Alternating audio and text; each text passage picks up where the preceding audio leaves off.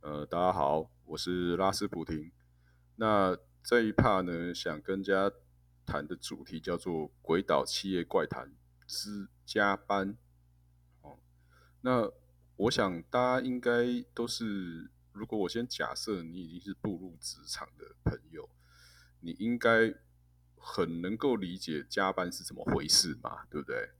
那为了一些还没开始工作的一些可能比较年轻的朋友们，那我还是要解释一下，加班呢，就是在你正规的八个小时上班时间之后，你还留下来继续工作，哦，那这些多出来时数就叫加班。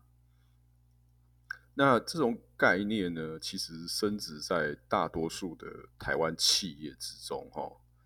那我想要聊一聊，就是其实很早很早。我们台湾人就开始加班了。那我所谓很早，就是比如说，呃，有些人在幼稚园的时候，哦，就是正规白天上班上课时间，下课之后呢，你就会被那个什么才艺班接走嘛。那你可能每天就可能就会多两个小时或三个小时。呃，有些人是去学珠算哦。就是拿那个算盘算数学，现在好像已经已经消灭，就是已经很少人在学这个东西哦。啊，另外一种比较常见就是学音乐啊，哈，比如说小提琴啊，哦，钢琴啊，那就是在你在平常白天在可能幼稚园上课之后呢，父母会再帮你追加哦。那那时候大家会以为觉得说，那那就是多学一些东西嘛，哈。那进入国民义务教育之后，那这种情形就更更严重了。就是说，你可能在白天正规课表上之后，那后面通常啊，你看那个市面上很多人都会什么什么国中数学、国小数学加强班啊，或是什么国中数学先行班这之类的。那就是这些这些小朋友，就是正规八小时。上完课之后呢，后面还要追加念这些东西嘛？哈，那那时候大家会觉得理所当然嘛，就是啊，你就不会啊，哦，啊，你不会，你就算是要补习哦，但是要加班补习。啊，你会的人，你那你更需要去加班补习啊，你要学的比别人更多、更前面嘛，对不对？那这样的循环呐，哈，就。深深的把台湾人的思想改造了，就是你在正规时数以外，哦，你一定要来做一些事情，让自己忙，哦，对不对？那我们现在回到来谈职场上，呃，我不晓得大家多有几个人呐？如果你不是公务员，哦，虽然我要必须讲啊，现在很多公务员他也是要加班的啦。只有少数一些比较单位比较特殊的，他是不需要加班的。但多数人呢，他都是需要加班的。那甚至我有听说一些公司是拿加班时数来当做你的考绩考核哦。哎，不要不相信哦，有一些单位我还真的呃亲亲耳听过哈。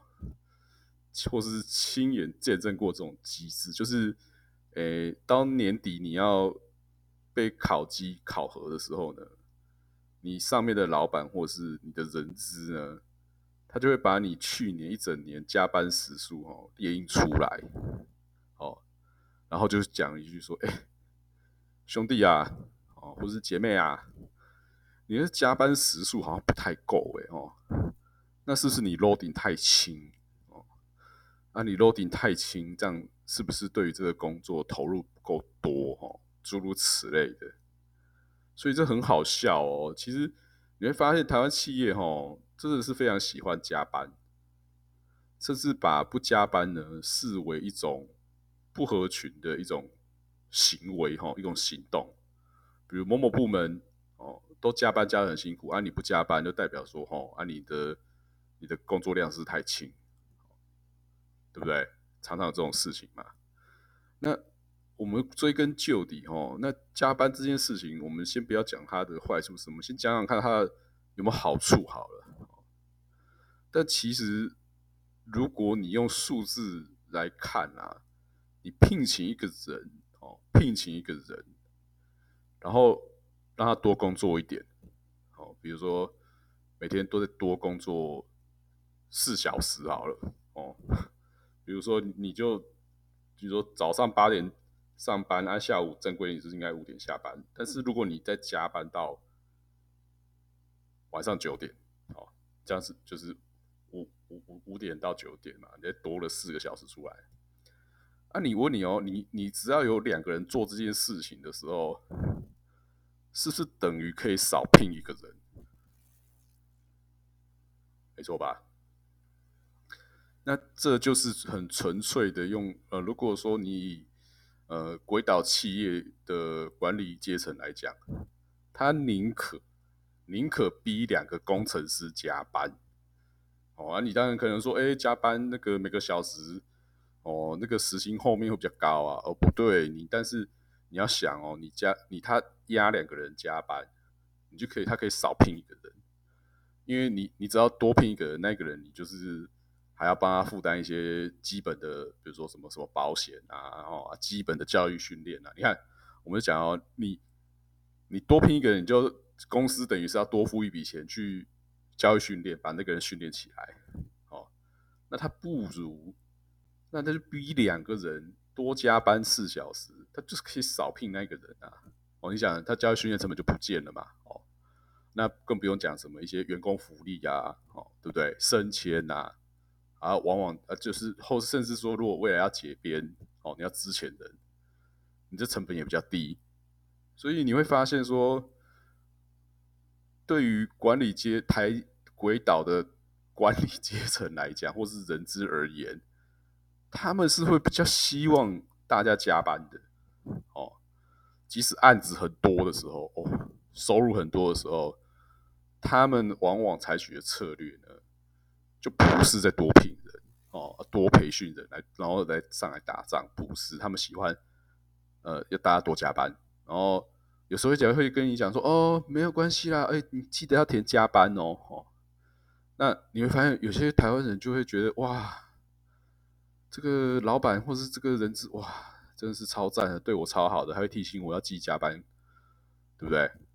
但实际上，如果你用一个资本主义的角度来看这件事情，他只不过是不想多聘一个人哦，然后承担之后多聘一个人，他还要承担这个人的福利、这个人的升迁、这个的一些基本的开销，还有教育训练的成本。哦，那所以我要讲的是，如果是以资本角度来看这件事情，加班哦，确实可以带来呃某些人的利益啦哦啊，当然你要说呃基层因为加班，然后哇他这样子可透过加班可以多赚一点钱，那这当然也合理啦哈。但我们来要看加班的坏处是什么哦？那我认为啦，最显著就是。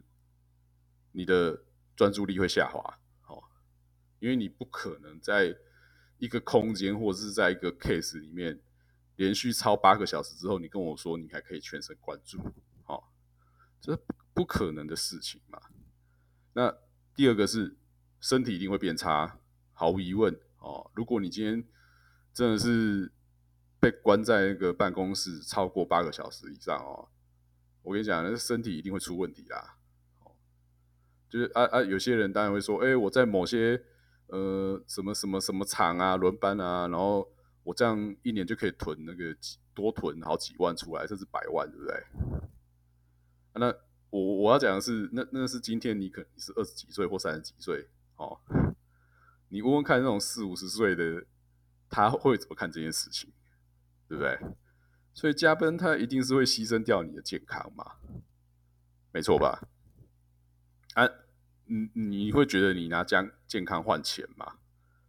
啊，这时候你觉得还好。那那我要讲一个比较最最最大的缺点，就是你会失去你的现实社会的人生哦。啊，当然你我我讲啊，你早上八点如果进公司，加班到九点下班，啊，你洗个澡你就几点了？你明天还要，你只要连续这样多吵几次，你就是完全就会跟外面生活哈脱节，对不对？啊，你越脱节，你就会越觉得说，那是我我还是回去加班好了嘛，对不对？那当然啊，就是我讲这时候就会显示，有时候你我不止你的生理会扭曲，你的心理也会扭曲哦。比如说啊。你都加班啊？隔壁同事可能六点就走了，或七点就下班了，啊，你还继续加班，加班到九点十点，啊啊，你的内心会变什么样子？你当然会觉得，为什么自己要？为什么他可以那么早下班？对不对？然就会衍生一些很莫名其妙的事情了哦。那我必须要讲的就是，当然啊，有些人哈，他是。家里也没温暖了，他就会非常乐于加班哦。但往往这种人呢，在鬼岛企业中呢，是特别容易省钱的哦。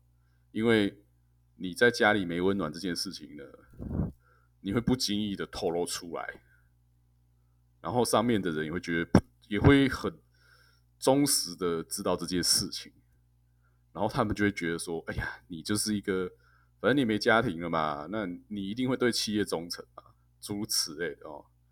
所以我也看过有些企业哦，某些公司，它就是把一些人哦，从比如说他从中南部然后调来台北啊，做久了，讲实在话的啦，那家里都出问题了哦，那呃夫妻感情也不好了哦，那他回去他也不想回家了，哇，那这样子这种人就。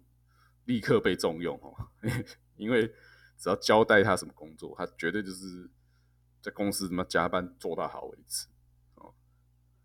但其实我讲白的，这其实是一个很病态的一个恶性循环啦。那久了，你整个公司里面，妈又不是生理有扭曲，不然就是心理已经扭曲了，对不对？那你也不会想要提升效率嘛？啊，毕竟你要撑加班时数，对不对？你怎么可能用高效率的做法呢？你一定是拖嘛，对不对？会做很多低效率的事情啊，不然你啊，不然你时间这么长要干嘛？